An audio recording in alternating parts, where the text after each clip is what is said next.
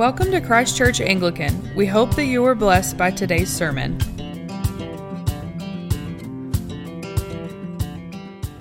I ask a lot of questions. Can't help it. If I sit down with you, I'm probably going to start asking you questions about everything. And it's just it's just kind of what I do. Um, and sometimes Mary Jane's like, "You ask so many questions. Stop asking questions." But I can't help it.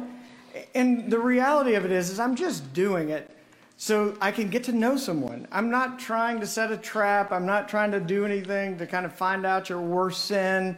But if I do get it, I'll keep it confidential. I promise. but but what I'm what I'm really doing, I just want to get to know you. I just want to get to know your story, what makes you tick, what gets you out of bed in the morning. I it really is as as simple as that. But it's really interesting when you begin to ask the question about what your life is like, what the particulars, what does a good life look like? And I really get that when I worked with younger people, w- with high school students and college students. What is a good life? Some of the answers were noble, some were not so noble.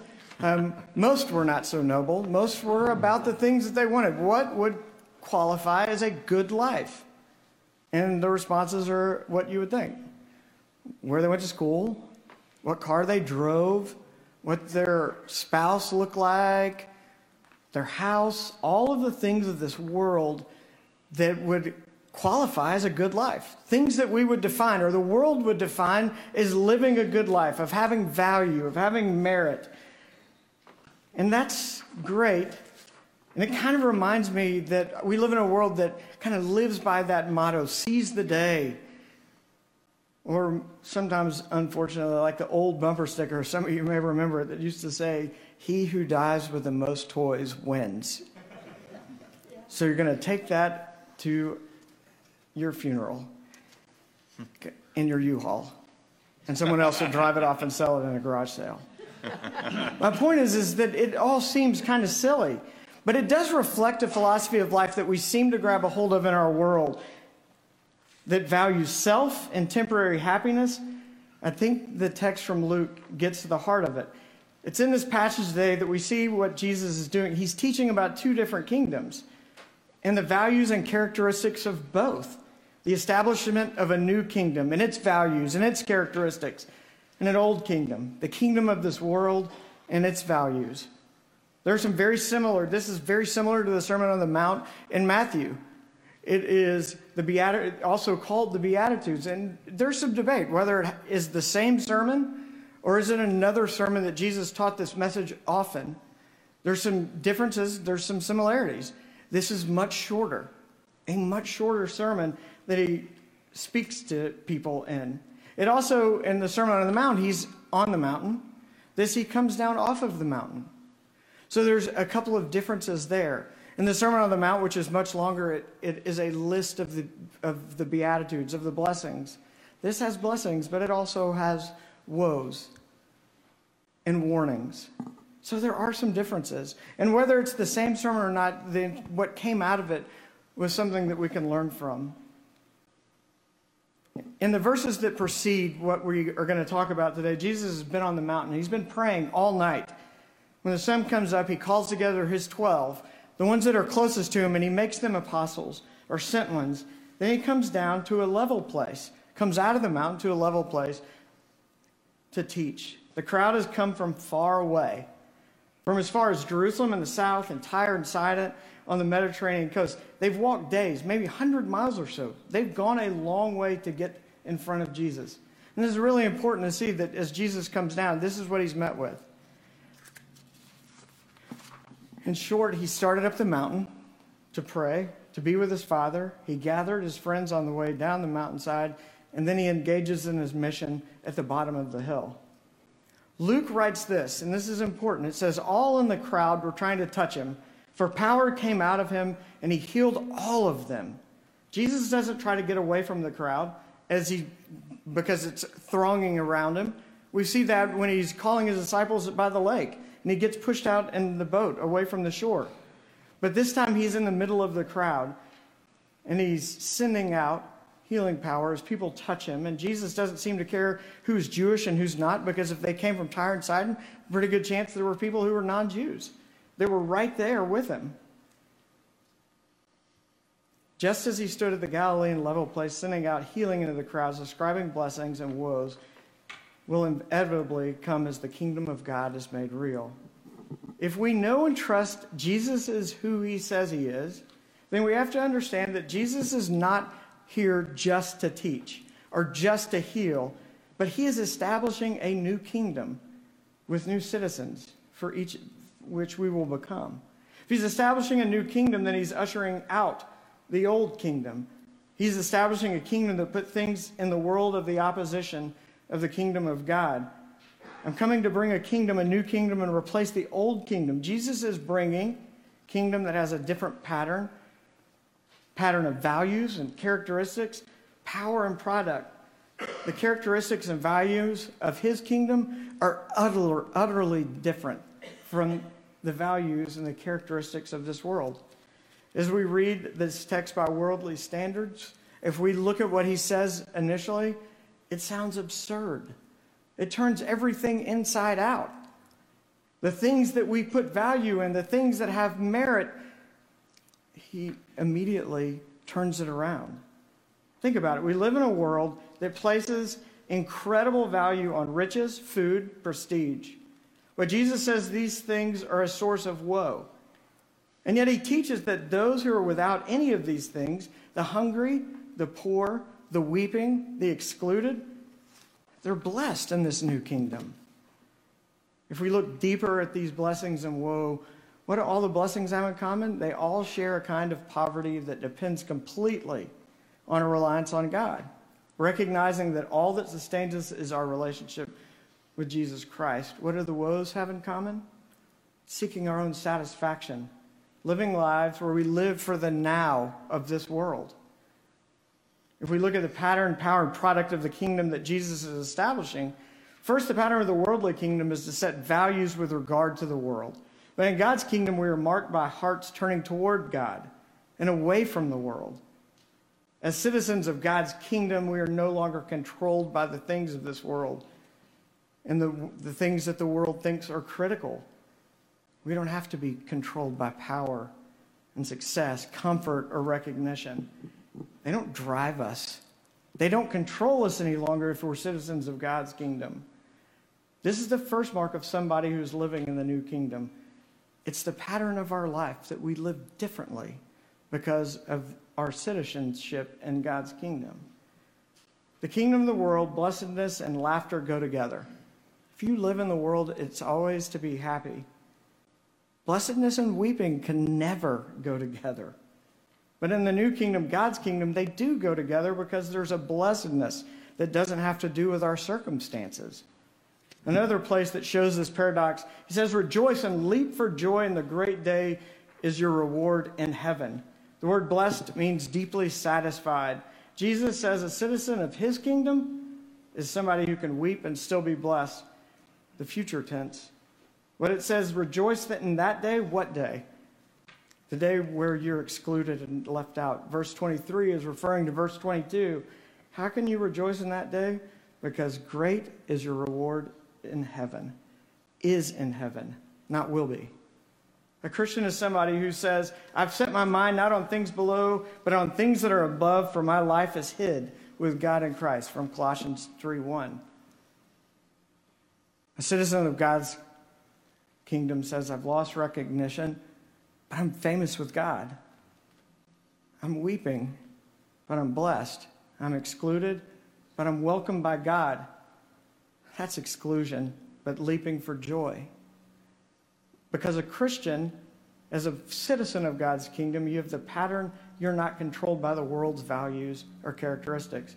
You're living a free life. That's reversal of God, of the kingdom that stands in the world. When Jesus blesses the poor and hungry and sorrowful and ridiculed, he isn't saying that we should all aspire to poverty, hunger, sorrow, and being verbally abused. He's not saying to go do that. You can't aspire to that. That still makes it a work. He's saying that God is present with us, even when the world has abandoned us. What a promise! That God loves us even when everyone else hates us is that happening in our world today?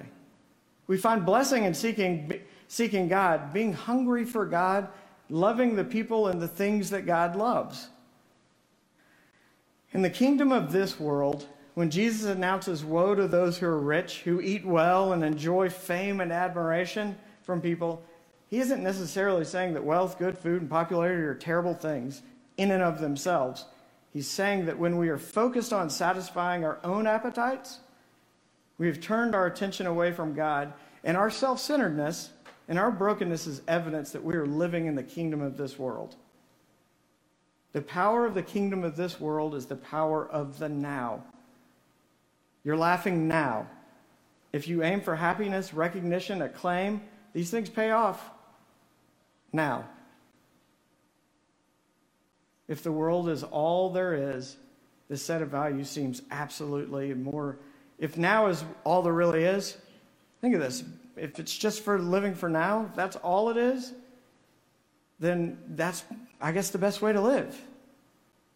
But if the world is all there is, if the world is not all there is, this set of values seems absolutely insane to live just for the now. Jesus says when you live according to the values of the kingdom of this world, when you're driven by the power of now because of its results, a word of warning, it's only temporary. It goes away. You may laugh now, but later you'll weep.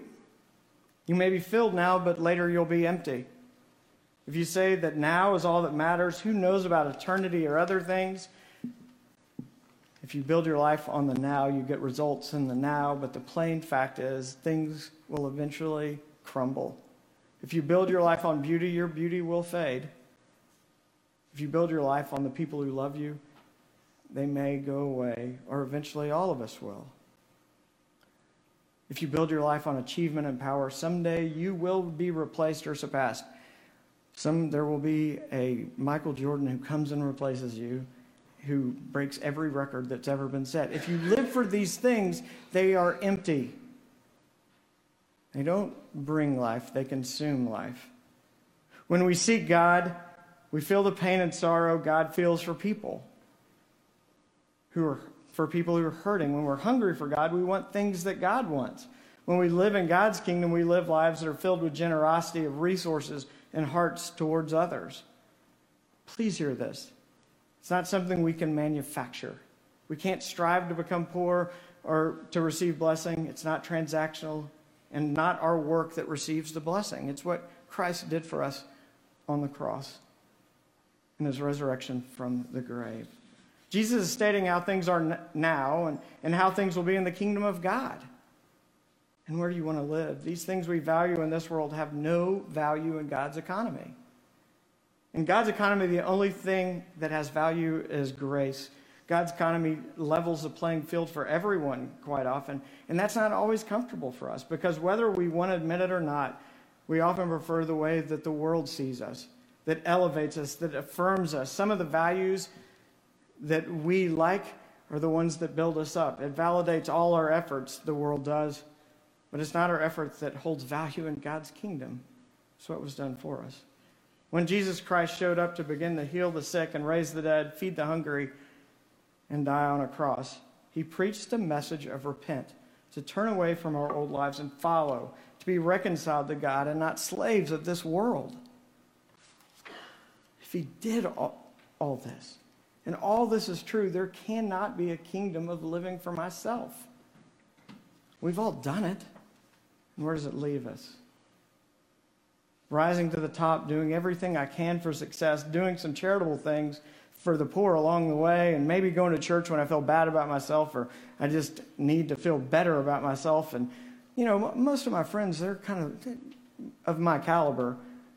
These are all things that we at times just pursue because they validate our own brokenness. God's kingdom turns these things upside down. God does not tell us to do all things we want and just come to me if you need me. It's not a lucky charm. It's not a rabbit's foot of faith. It's a God that wants us to rely completely on Him. But God's kingdom is only the way because Jesus Christ did live on the earth. And He did touch lepers, giving Himself to the poor, and He died on a cross and he came as a poor man, and he rode into town on a borrowed donkey, eating his last meal in a borrowed room, being buried in a borrowed tomb and giving up everything of where he came from as the king and the creator, what else can we learn about God's kingdom? I want to take us back finally to verse 20. And Jesus looked up at his disciples. And this is why I think it may be a different sermon, but it, it, at least a different message of the way it was received. But he looks up at his disciples, his disciples, his followers. He looks up into our eyes to know us. He sees us and he made he was teaching eye to eye and telling them about the kingdom of God and the kingdom of this world. God sees us whether we're rich or poor, and Christ names your poverty or your wealth for what it is. Jesus isn't encouraging you to get rich or become poor. Jesus is inviting you to put everything at his disposal and follow him. He sees you, he knows you, the real you the you of your heart, not the good face you put on that others will think well of you. God sees you and wants to bless you. There isn't anything you can do to change that. Nothing you can do to make God's love love you less. Nothing you can do to make God love you more as a follower, as a citizen of His. We don't earn it. We don't lose it. God won't give up on you. Whether you've been a believer all your life or you're broken, and you're longing to be made whole, Christ pronounces God's blessing on you. Please know that this doesn't mean you won't struggle. Of course you will. We all do. We live in a broken world. But it does mean you can live through whatever struggle life brings you, knowing Christ is with you, and your reward is great in heaven. People who live in the old kingdom look at troubles and difficulties and say, My life is meaningless. I have no worth. However, citizens of God's kingdom know that when they're poor, weeping, an enemy, the kingdom of God is near. This is another way in which this upside down, inside out kingdom says strength is weakness and weakness is strength. When have you really come to know yourself? Oftentimes it's when we're the most broken and we turn to God. What is your life marked by? Is it the kingdom that celebrates all that you've accomplished or attained? And can you ever get off that treadmill? Or is it a kingdom that celebrates the one who lives, the one who came to walk among us and was without sin, who lived and died on a cross and raised from the dead? Does it celebrate that, or does it celebrate? Do you live in a kingdom that celebrates just you? Throughout Luke's gospel, the emphasis is God is with us. Jesus stands on a level plane with us, showing us God's kingdom in the middle of all of our chaos, in the middle of all the people that have crowded around him, in the middle of our need for healing. There are only a couple of questions that I'll leave you with.